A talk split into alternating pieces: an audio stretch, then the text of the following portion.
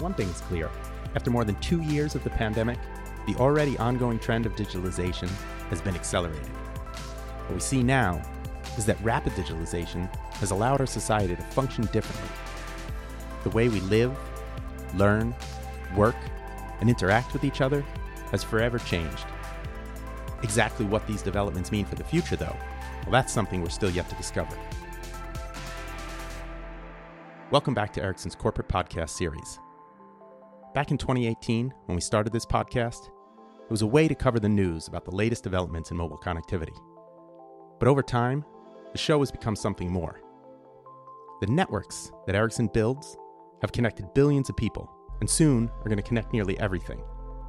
This podcast is about discovering what that future might hold and how connectivity is changing society.